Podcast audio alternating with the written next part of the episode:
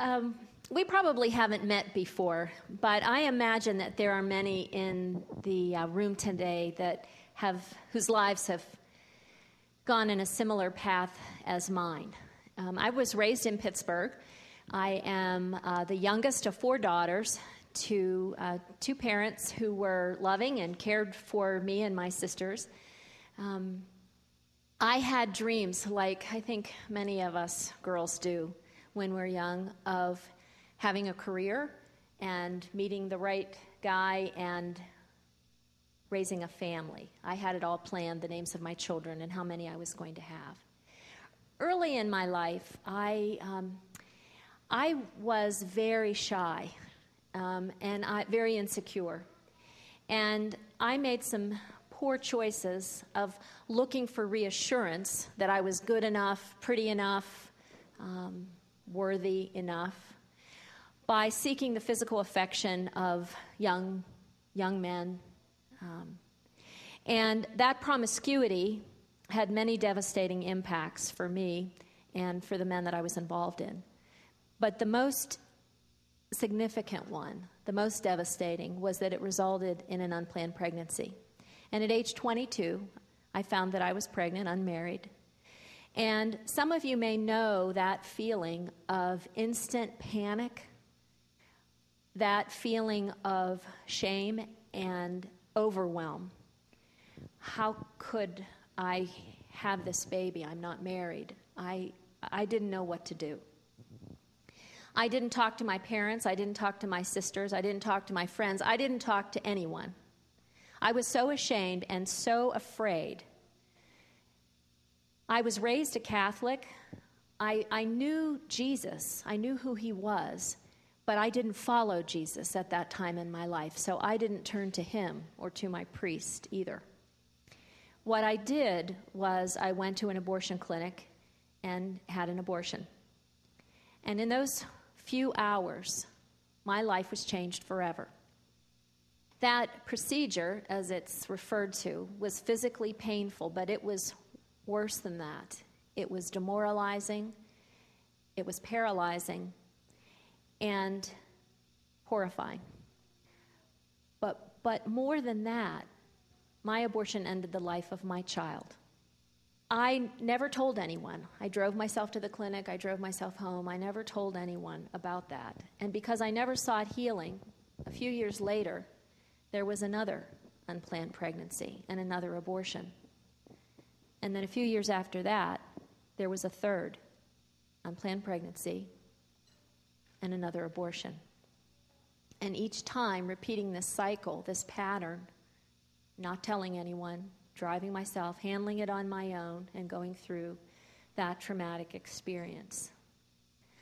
Each time I picked myself up the next day and went back to work. I was in the banking field. I was uh, had a rising career, and I picked up my life as if nothing was changed, that nothing was wrong.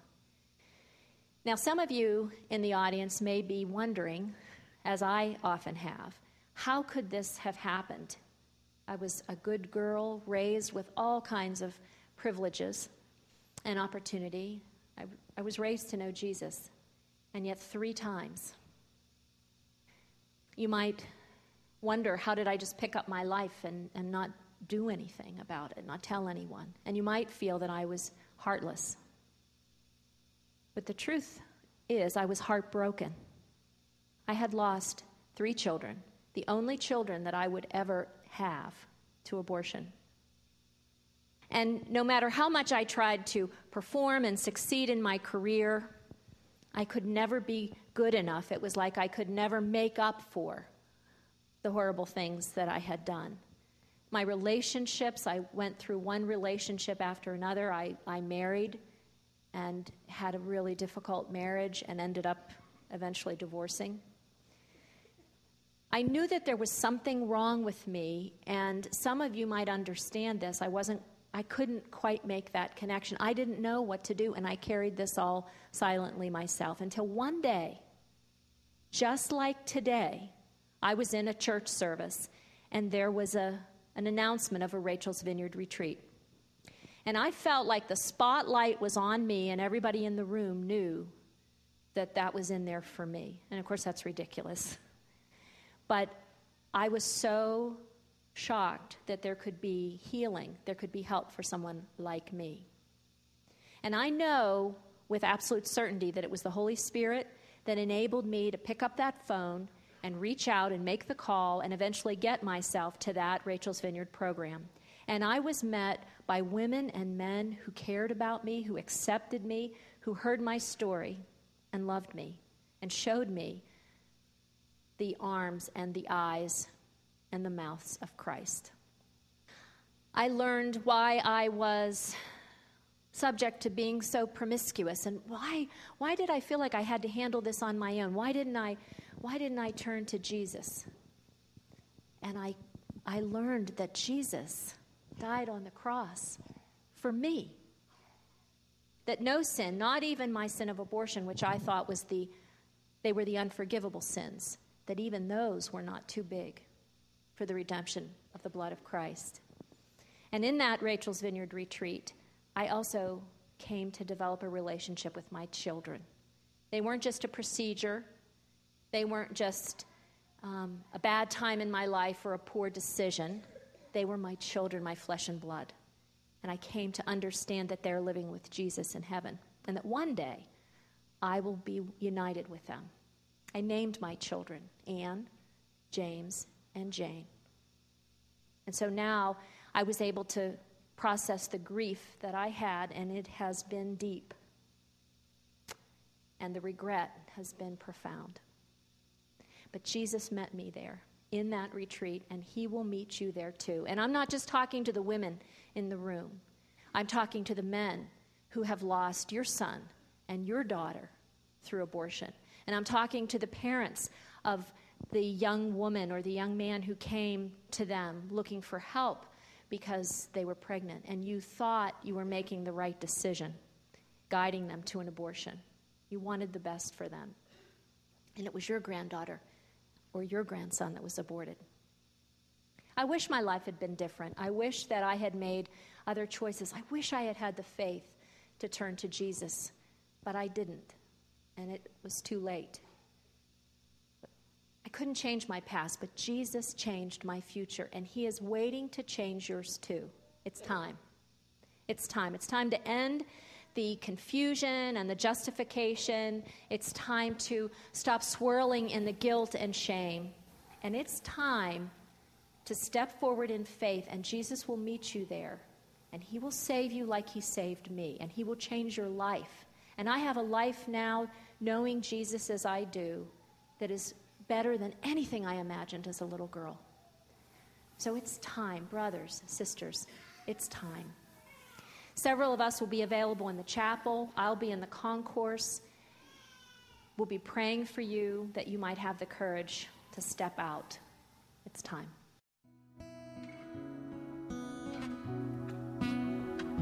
We see images of, of your grace, your sovereignty, your mercy. We thank you, Lord, that when it is in your will to heal us, God, that you do so. You heal our physical needs. But Lord, we thank you that you are willing to always heal our spiritual needs. We thank you for these men that cast their friend at your feet and said, Lord, he's yours. Only you can fix this. And we thank you, God, in a, in a way of sovereignty, in a way of just awesomeness. You, you did an amazing miracle in this encounter, God. And so we pray as we uh, dive into your word this morning, we pray, Lord, that you would speak to our hearts, that you would speak to our minds, and, and speak to us in exactly the way that you want to speak to us, Lord. Not what we want to hear, but what you want to say to us. So give us ears to hear what you have to say, God. We love you and we thank you. In Jesus' name we pray. Amen. Well, amen, church. You can go ahead and grab a seat. My name's Jamie Kendrew, and I'm uh, glad to be here. Thanks, Destin, for that. Uh, what a powerful service so far. I, I, really hope I don't mess this up. uh, because God's really speaking, and, and, and what a powerful testimony uh, that we just heard. We all have our story, don't we? We all have our stuff, our encounters, our moments that we go through. And, and we're in the middle of a series called Encounters with Christ. And this morning, we find ourselves face to face with Jesus in this moment with, with this paralytic man. And all too often we read the story of the paralytic man and we think, what a great story of, of Jesus and him healing a guy. But do you know that's actually really only part of this story? In fact, it's not even the main point of the story. Because the main point of the, the story this morning is the fact that they knew where to take this man to the Almighty, to Jesus. The point of this entire story is to say Jesus truly is the Son of God. And we'll dive into that in a minute. Back in 2013, I heard an awesome story. And, and I use the word awesome in a very revering kind of way. It, it brought tears to my eyes. It, it was a story that really just welled up in me. And as I was even studying this story again uh, for this sermon, it just, it's a great story. Uh, there's a little boy uh, from San Francisco area. He's Northern California by the name of Miles Scott. Miles was diagnosed at the age of eight, 18 months uh, with, with a form of leukemia, and his life was not going to be long. And so, as, as things didn't seem to be going well for Miles, his parents asked the question of Miles if you could do one thing, what would you do? Now he's five. And we can all imagine what would come out of the mouth of a five year old in this moment. But Miles made this statement I wish I was Batman. And I wish I could save Gotham City.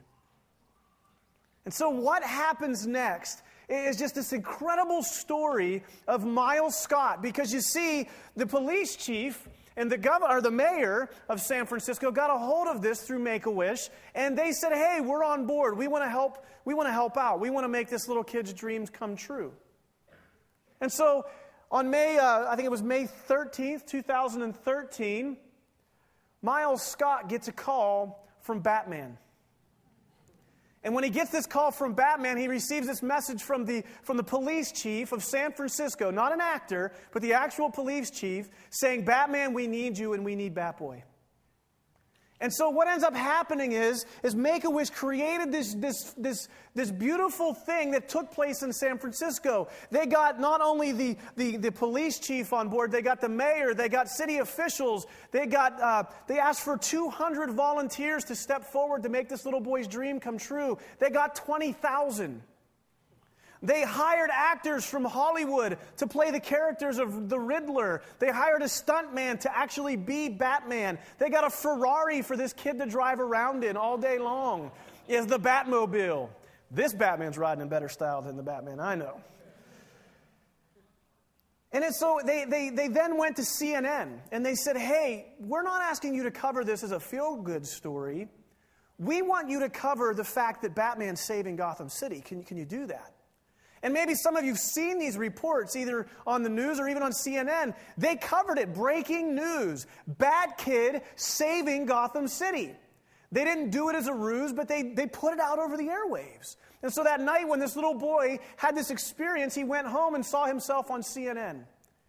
He came home to a message from the President of the United States of America. And he said, I want to congratulate you on saving Gotham City. Throughout the day, Miles would go on an adventure where, where the Riddler would break into banks and there was explosions and there was stuff happening. And this, these were like banks downtown.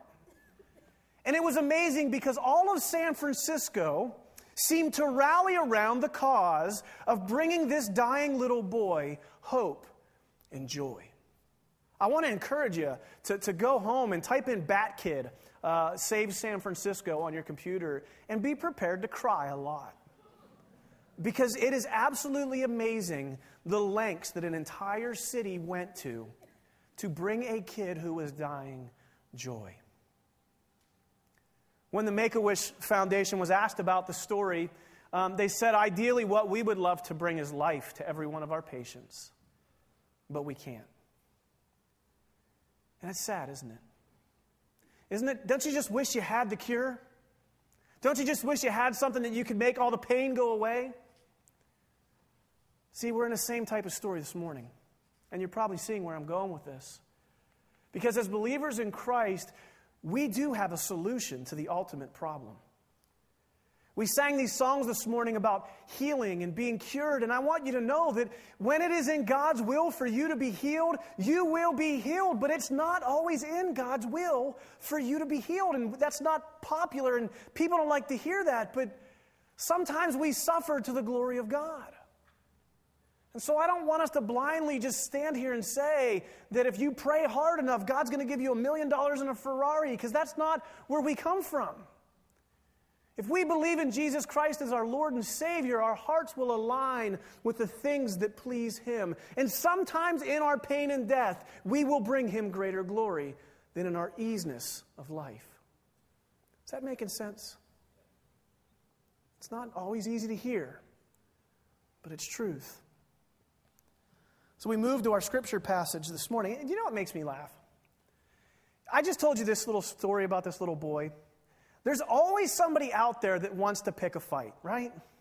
Can you believe when I was studying this story that there's an entire blog site dedicated to about how awful that was to, to, to put that kind of taxing on the city and to ask the city to do that? Give me a break. if that's where your heart goes and stuff like that, we have counseling for you here at the church. and I'm okay with saying that because we should be living for joyous and gracious moments. Amen, church? All right, let's dig into the Bible here a little bit because we got a great story this morning. And, and again, I want to remind you we use the word story and we may say the name character. These are real people and real events that took place in history. Jesus is kind of coming into his ministry and he decides, hey, look, there's a paralytic guy over there, or not a paralytic, excuse me, a man with leprosy. Watch this. And he heals this man with leprosy. He tells the man with leprosy, I've just healed you. I don't want you to tell anybody about it. When something happens with church folks, they know how to do anything but be quiet, right? So what happens is, is he heals this paralytic man. The paralytic man then goes and tells everybody. I use, or excuse me, leprosy. I'm on the leprosy guy first. Okay, he heals this guy with leprosy, and the guy goes and he tells everything, everybody, like I have been healed from leprosy. Look at me, my my fingers aren't coming off anymore. I'm good. And Jesus says, I want you to go to the temple and I want you to be cleansed and I want you to go through the, the ceremonies of, of, of, what you're supposed to do. And so imagine you know a man has leprosy. He shows up in the temple. The, the priests and the, and, the, and the Pharisees and the teachers of the law, they're, they're starting to wonder okay, this guy legitimately had leprosy. Something has happened. What happened to you? Jesus. Well, who's Jesus? And so we find ourselves in a moment where all of these teachers of the law and these Pharisees, they're, they're not really picking a fight at Jesus yet, to be real honest. There's a lot of them that are just very curious at this moment. They want to figure out how did he do this? Because clearly there's some type of authority, there's some type of power with this man.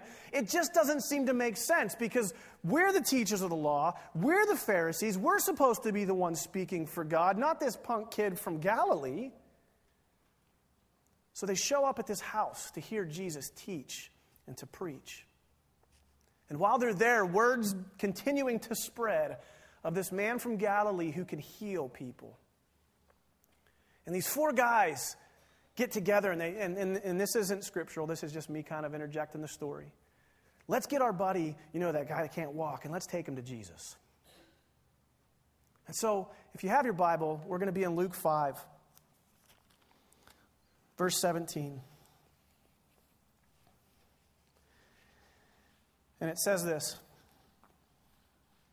one day, as he was teaching, Pharisees and teachers of the law who had come from every village of Galilee and from Judea and Jerusalem were sitting there.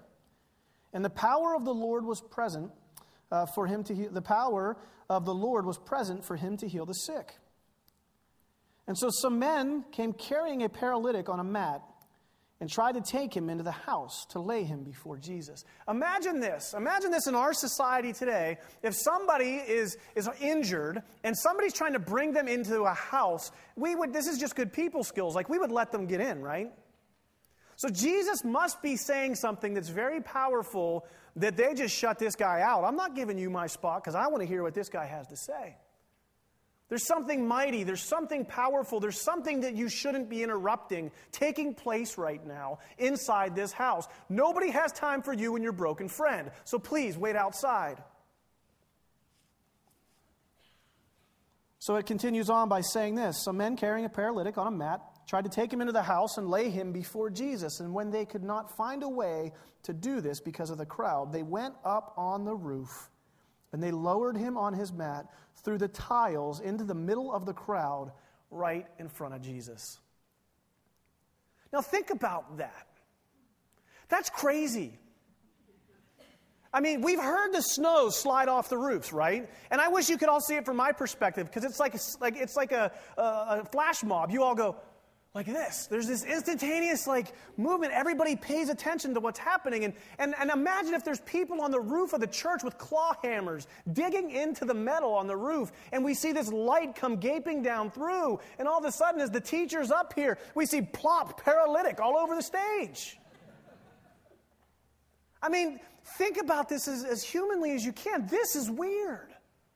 This is wild. There's Jesus, and we saw that beautiful reenactment of it, but it says in scriptures that they dropped him right in front of Jesus. Can you imagine that? What, what were these guys thinking?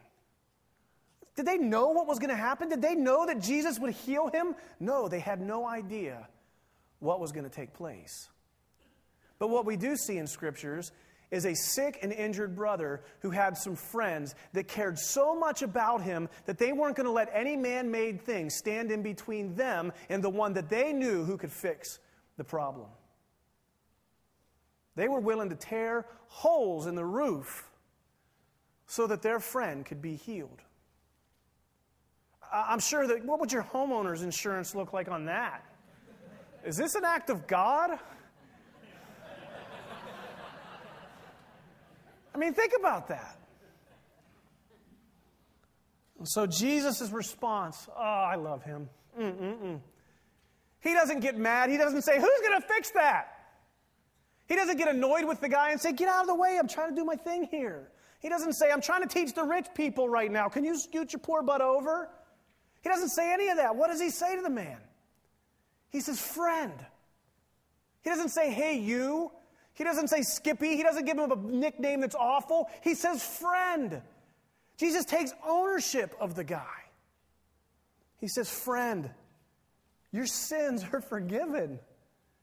I mean, now put yourself in the shoes of the paralytic. Fud. You're dropped in the middle of all the Pharisees, teachers of the law, people who are important of the day, and there's Jesus right in front of you. This guy can't get words out. He's on center stage in front of Jesus. I'm in so much trouble right now. And he's met with these words friend. Whew. And then he says this to this man Your sins are forgiven. Why did his friends bring him here? They didn't bring him here so he could have a spiritual moment, they brought him here to fix his legs. And Jesus says these words Your sins are forgiven.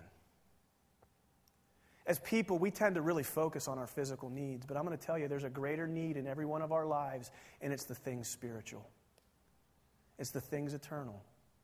And I don't care how healthy you are, if your spiritual life is a mess, if your sins are not forgiven, you are dead already. Plop, paralytic, my friend, your sins are forgiven. Well, there's Jesus and amongst the teachers and the Pharisees and, and all these people who should know better. Now, let me ask you a question. If Pastor Robbie comes up on the stage and punches me in the face, and then I say, Robbie, I forgive you, that means something, right? It's beautiful. Two brothers just forgave, I forgave him, and there's healing. But if Brad LeBacan comes up and punches Robbie in the face, and I say you're forgiven, what does that mean? Nothing. Because the offense wasn't at me. And here's this man from Galilee looking at this guy saying, Your sins are forgiven?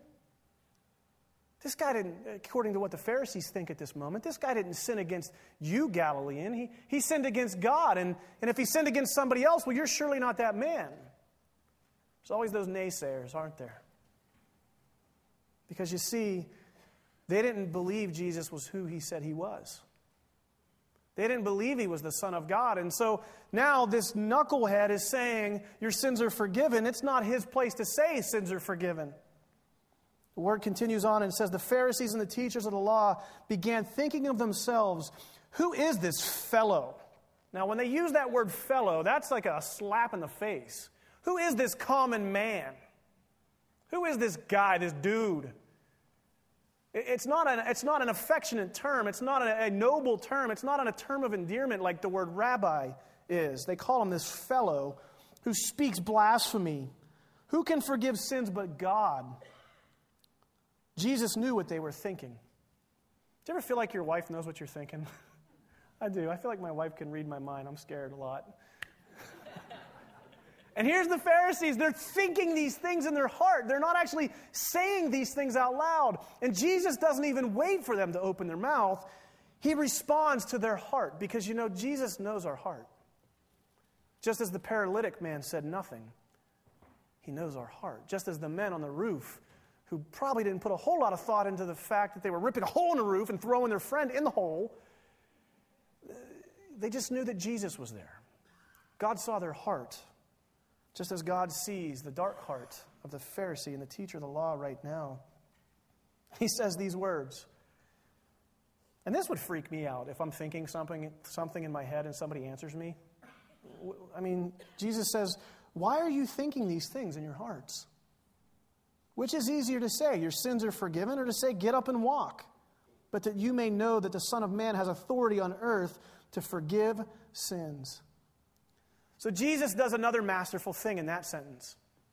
He uses the phrase Son of Man. He starts out by saying, Well, what would be easier for me to forgive the guy's sins or for me to say, Get up and walk?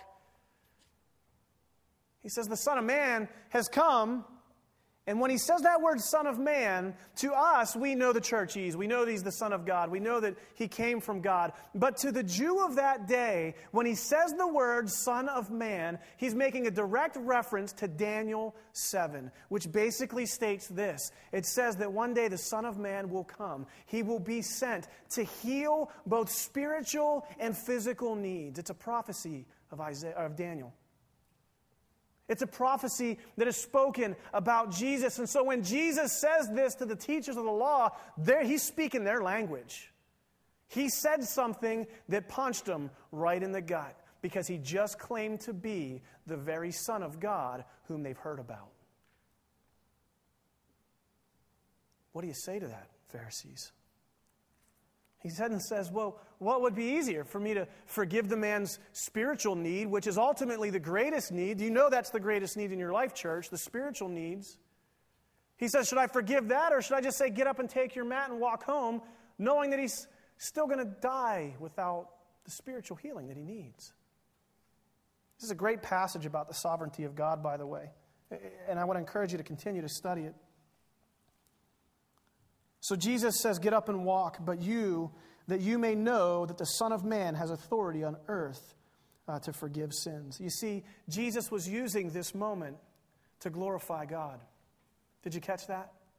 The paralytic man and his four buddies really aren't even the point of the story anymore.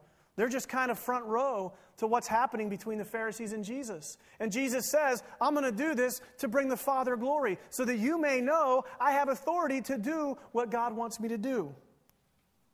Jesus then says this, and I love it because he's so sassy with the Pharisees. He said to the paralyzed man, I tell you, get up, take your mat, and go home. If that's what it's going to take for you Pharisees to see, check this out. Get your mat and go home. And so, not only did Jesus answer his spiritual need, he met his physical need. The man got up, he took his mat, and he went home says immediately he stood up in front of them, took what he had been lying on, and went home praising God. Everyone. It says everyone. It doesn't say not the Pharisees. It says everyone. Did you catch that? Even the Pharisees and the teachers of the law were amazed by what they had seen and gave praise to God. It's interesting how this story unfolds. They were filled with awe and said, We have seen remarkable things here today. We see big, really three sermons here, don't we, church? When we look at it, we see that we all need good friends in our lives. Amen? I hope that in my moment of need that I have four friends who would be willing to rip the roof off of something, to rip the, just tear down man-made structures so that I might have the encounter with the king.